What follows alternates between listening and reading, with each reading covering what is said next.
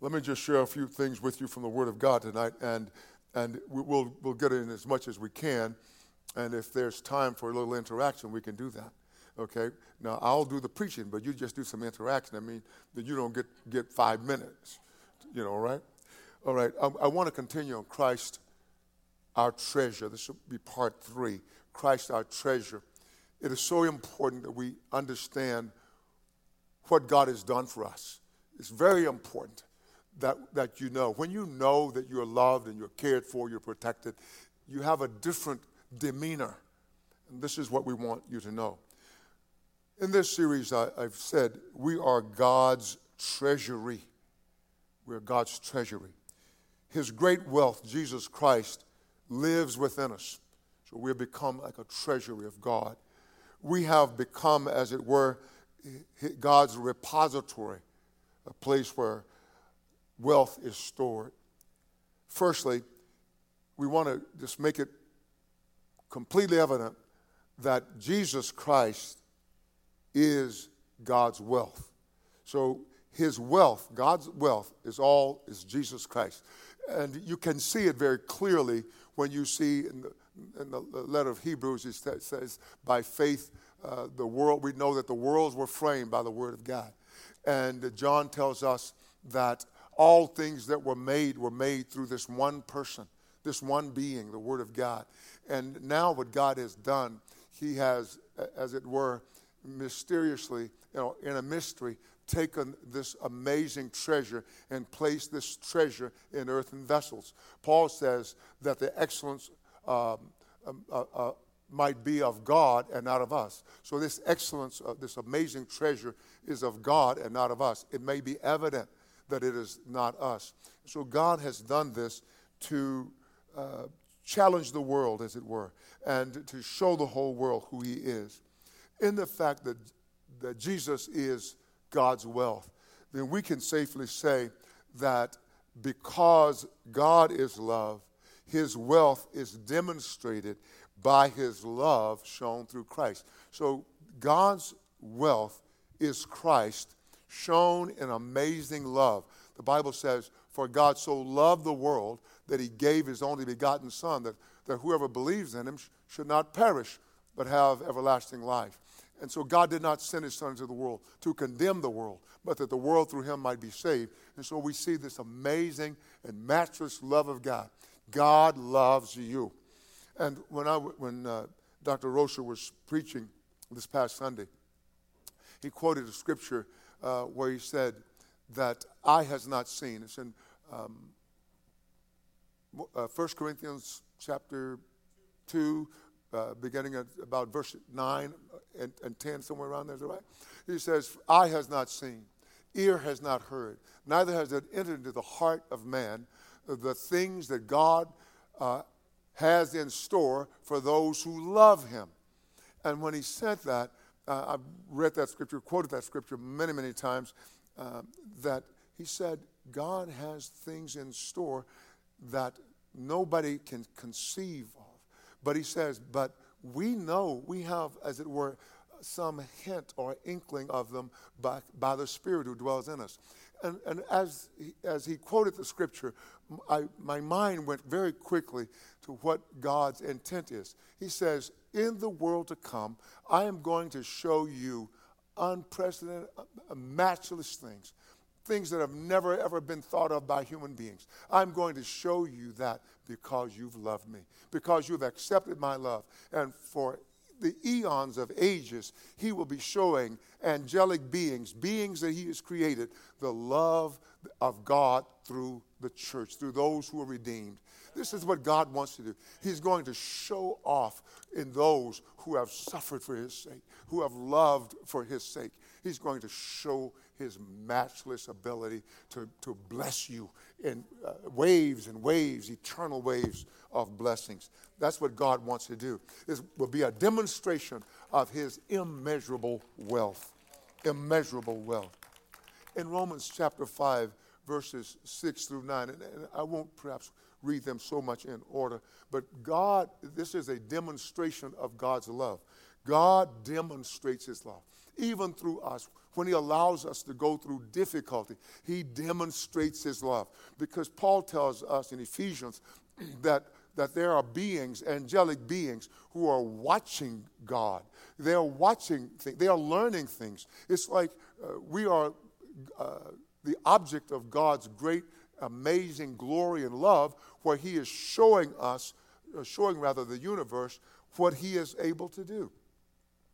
So here he wants to show love even through trials, even through testings, even through our tears. God's love never fails. And, and he says, for, and he shows his strength in salvation by saying in verse 6, Romans 5 6, for when we were still or yet without strength, we had no ability to save ourselves. In due time, Christ died for the ungodly, for the not godly for the wicked. God died for us. We were wicked.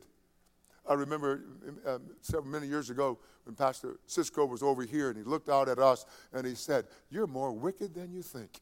And I, and I thought, Wow. But, but, but what an amazing reality. You don't have to defend God. No, we were very wicked, treasonous beings, and God demonstrated his love because we were without strength. In due time, Christ died for who? The godly? No, Christ died for the ungodly. And whenever we see ungodly men and women, we need to know, rather than being angry and incensed at them, we need to know Christ died for the ungodly. Amen. Hallelujah. So, I'm glad he died for the ungodly because I was ungodly. I was born into sin, and so were you. Then Paul tells us in verse 8 God demonstrates his own love for us, in that while we were still sinners, in the midst of our sin and in the midst of our wrong, then this amazing God showed his immense treasure of love by dying, by giving Christ to die for us while we were contrary to him, opposed to him, breaking his law, doing wrong things. God's he reached in his treasure, in his treasury, and pulled out of his repository immense love in the, in the, in the person of Jesus Christ. And so Paul tells us, what am I saying this for? Before I tell you more of what Paul says, I'm saying this to encourage you, uh, to pour strength into you, to pour a heart into you, so that you will know that God loves your enemies as much as he loves you. And you and I have no right to hate anyone because you and I were once in the category of the ungodly, the not godly. And God demonstrated his amazing love. It's very difficult for us to even love um, enemies, right? It's difficult. But it's also difficult for us to love friends who have hurt us and betrayed us. It's hard. It's hard. You go, I thought you were I thought they were. Paul tells us that, that this amazing love is also for the ungodly. It's for sinners. It's for those who oppose God. It's for those who don't know how wrong they are. It's for those who were born in sin and are very wicked at this very moment, but they don't have any clue as to how wicked they are. Then God reaches into his treasure and brings out amazing love the, the scripture says, the scripture says that, that this one who is in us now is greater than he who is in the world. And he shows us that God has now placed this amazing eternity in each of us. So if eternity is in, in, in the midst of us, within us, then why are we concerned or worried about temporal things? Why? Why do we let temporal things snatch us out of the plan of God, as it were? Because sometimes we step momentarily out, and then we say, Forgive me, let's come back. But why do we even go there? Why? Why are we allowing the distress of the present time to cause us to fear? Why? When we are God's re- repository. Listen, Paul goes on to say, much more then, having now been justified by his blood, declared righteous, that is, We shall be saved from wrath through him. So he shows us again how rich God is. Jesus is God's treasure. And he shows us, well, what, what will happen? Oh, we're justified, declared righteous. That is, we meet God's standard by the blood of this great treasure, Jesus. We shall be saved from wrath. We will never, ever experience the wrath of God. When we read about the end times and we read about the great tribulation that is coming, and we can see it coming. We can, we can right now read the signs that it is coming. He says, You don't worry, you won't be, you won't undergo the wrath of God. You will never. You will go through tribulation, but never the wrath of God. We will be saved from wrath. What? Through this great, ama- uh, amazing treasure, Jesus Christ, who now resides in us by his Spirit. Then Paul goes on to show the length of his love, to the, the, the degree of his love. In verse 10, he says, For if when we were enemies, for if, or since it was from the time we were enemies, not saying it was possibly possible that we were not.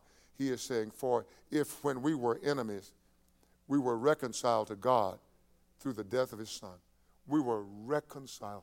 God wasn't reconciled to us. We were the ones who strayed, and God reconciled us. So I'm saying, let's look at this uh, in a different context that perhaps we've looked at it. Let's look at this and let's say to ourselves and to our brothers and sisters, this too shall pass. We're going to get through this moment. Let's be strong.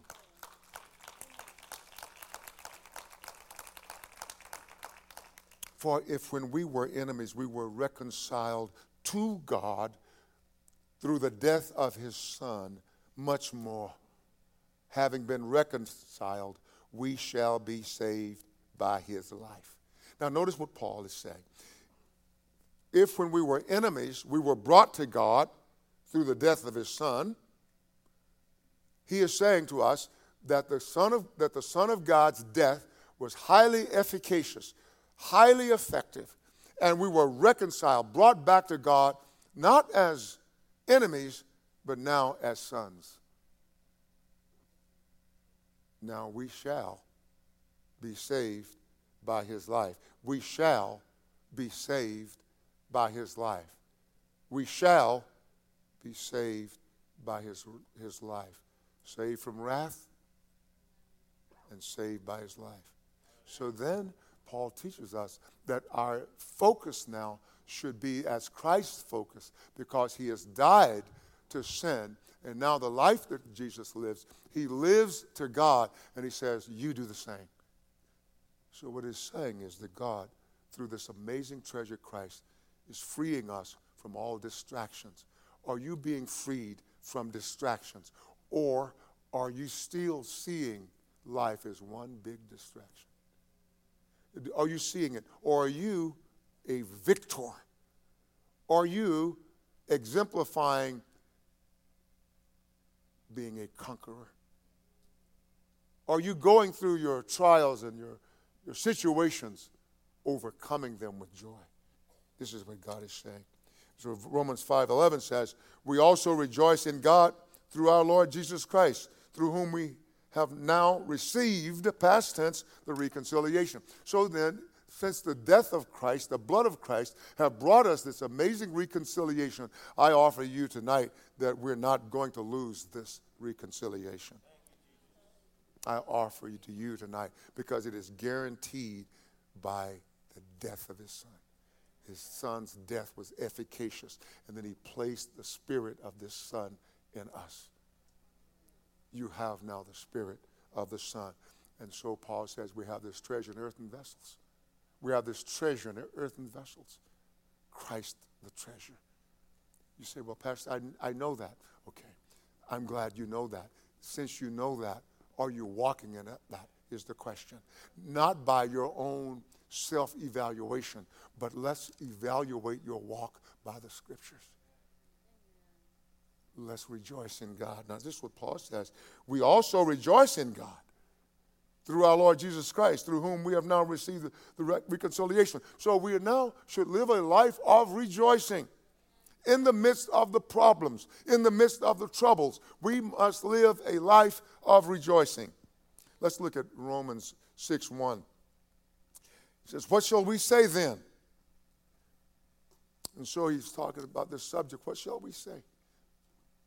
Shall we continue in sin that grace may abound? And so somebody had, had accused Paul of, of saying that since grace abounds, then we ought to sin, so more grace will abound. And, and those are the kind of nutty things we hear today, you know, by, by, by worldly Christians, quote unquote, or uh, churchgoers and people of the world. So Paul tells us, How shall we who died to sin live any longer in it? So I'm still talking about this amazing treasure. How shall we who died to sin live any longer in it? So, what he wants all of us to know is that through Christ's death, when we accepted him, we received him, we also died to sin. See, Jesus died to sin, so what? Now he lives to God. So you and I now have died to sin. Let's see what we should do. He says, Or do you not know that as many of us as were baptized into Christ were baptized into his death? So Paul brings an amazing revelation that we are a or the victorious church. We're not a whimpering church. We are the victorious church. Why? We have died to sin. We were baptized into Christ. His death was a victorious death, the first victorious death on the planet.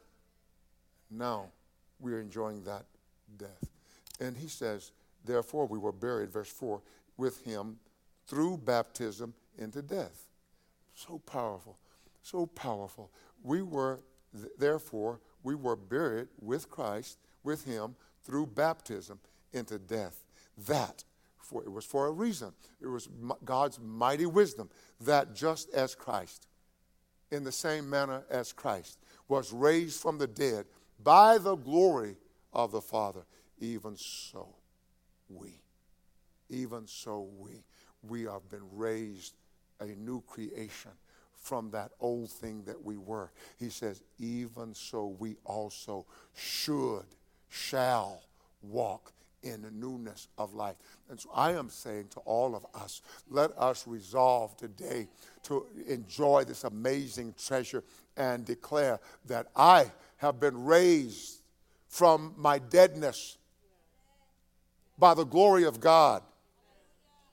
And just as Christ himself, in the same manner that he was raised from the dead by the glory of the Father, even so I, let's make it personal, will walk in newness of life.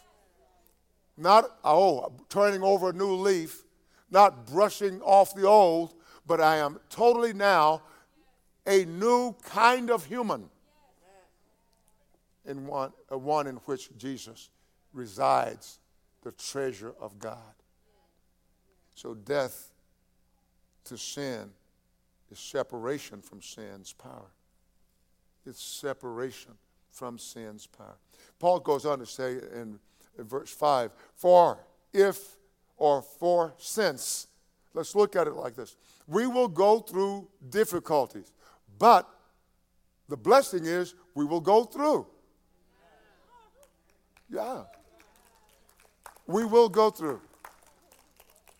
I don't want to get too involved in it, but I was sharing with one of the, the members uh, somewhat recently that every, the Lord, I look, I look back over my life, you know, I'm looking sort of over my shoulder, and I remember so many times when the Lord required something of me, and my words were, Lord, I can't do that. Not I won't do that, but I was saying, I don't have ability to do it. And God worked with me, was patient with me, and He worked with me, and He finally brought me to my senses. And, and He walked me through things that I thought were too difficult for me. And then later on, the thing that I thought was way out there in the stratosphere, I go, God, you know, I'm an ordinary guy. That's stratosphere stuff. I can't do it. And, and I found myself doing it because of His great love, because of His great treasure. Greater is He who is within you than He who is in the world. That's real talk. That's real speak. That's the Word of God. He gave Israel his the oracles, his sayings, his word, and he has now not only given us His word, but He's placed His word within us. That's why we can we are more than a conqueror. That's why we can do all things through Christ who strengthens us. Yeah, that's why the, that that uh, greater is he who is within us than he who is in the world. That's why when we go through flood waters, we're not drowned. Doesn't matter how the, the waters, the waves beat us down to the bottom, we still get up, bob up again. When I look back, that is the story of my life. And so I tell people who are fearful, don't fear. Let me tell you the story of my life. I was afraid of this, I was afraid of that. I said, I was no Pillsbury Doughboy. I was just afraid of these things that God required. Those things that God required, they were too big for me. Too big for me. I told you about my friend who was uh, Pastor Wright, who used to always laugh at me. It, but we were very good friends. It was not meant to be a derision or anything, but he would say things like, Hey, hey, hey, hey elder, elder. I said, Yes. Have you been on a three day fast lately? And just laugh. yeah. But it was all in fun. But you know, I never thought I could go through not only that part of my life, that was like light years away from me. Oh, I love you for three days. Hey. But God has done something even greater. I don't say it to build me. I'm saying greater is he who is within you. I'm saying, but we have this treasure in earthen vessels. Stop looking at the earth and look at the treasure within. That's what I'm trying to say to you. Okay. All right. All right. All right. Just a few more, all right? I, I want to say so much more. He says, For if we have been united together in the likeness of his death, certainly we also shall be in the likeness of his resurrection, knowing this, that our old man was crucified with him. So we should look at that rather than apologists who would say to us, well, the scripture doesn't quite mean it that way. Don't explain it away. Explain it, but not explain it away. I am seeing things. I said to you recently, perhaps last Wednesday, I've been, I, have been in, as it were, in the promised land. I've looked over. I'm telling you, it's, it's amazing. I see things that I can't even express yet. I don't have words for it, but I've looked over. This is the guy who said, I can't do that, Lord. Remember, I told you those stories. God asked me a simple thing fast for, three, for, for 14 days. I, I can't do that, I'll die. It's crazy. But don't be that way. Don't be that way. Look, look, look. He says, Our old man was crucified knowing this. Our old man was crucified with. Why? That the body of sin may be done away with, that we should no longer be slaves of sin. So you and I don't, don't owe anything to sin or the flesh. For he who has died, listen, has been freed from sin. And so Paul says this emphatically that we have been freed. It has no power, no ability to dominate us. That's amazing. Now, if we died with Christ, or now since we died with Christ, this is this amazing treasure that God has given to us. We all have it. What are we doing with this amazing treasure?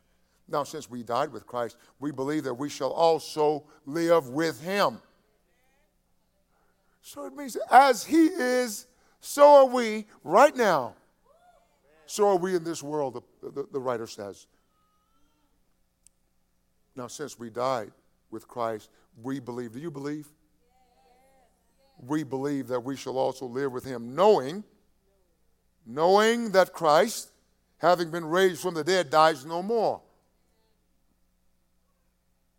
death no longer has dominion over him. So death can no longer, as it were, threaten him in a sense. For the death that he died, listen, he died to sin once for all, once for all. But the life that he lives, he lives to God. And this is what God is requiring of, uh, of us. This is what I'm going to call this last days church. You don't have a right anymore to be mediocre. Maybe if you were at 659 today, you cannot be now. You cannot settle for a mediocre life, some average life. I learned a long time ago if you, if you stay at sea level, you are more likely to sink than you are to rise. Mediocrity. He died to sin once for all, but the life that he lives, he lives to God. He says, likewise, you also. What? Likewise, you also just like Jesus. Likewise, you also, just like Jesus, likewise, you also reckon yourselves to be dead indeed to sin, but alive to God in Christ Jesus our Lord. Alive to God. That's what you're to do. And, and how did God fix it? How did God fix it? I'm ready for you. How did God fix it? I know I want to go on, but I, I'm not going to go on. But how did God fix this? He fixed it by putting treasure, his own treasure, his own son, within the hearts of the redeemed company. That's how God did it. That's why you and I, we're still sinning. Oh, I just can't help it. I can't help it. That's, that's not the truth. Because this is what God wants from the last days church. He wants things that we've not seen before a number of years ago, I saw something in the spirit. I, I didn't gra- couldn't grasp it, but I was asking the Lord, Lord, why don't you do such and such? Why don't you do this? Why don't you do that? He said, Son, if I were to do what you were asking, you would get no rest. And basically, I would not be able to fulfill my calling because it would be too much. He says, But this is what I'm going to do. In the last days, the last times, I'm going to so pour out in the body of Christ. That it wouldn't be like the pastor and the evangelist and the, the prophetic person all doing all these things. He says, All of my people are going to be doing those things. Yeah. Yeah. All of my people. So I'm saying to you, with a promise like that, don't bring mediocrity to the table. Don't bring your C to the table. You bring your X, A plus plus to the table. You bring your A game. Amen. Why? Because we have this treasure in earthen vessels, that the excellence may be obvious to everybody that it is of God and not of us. In Jesus' name, amen.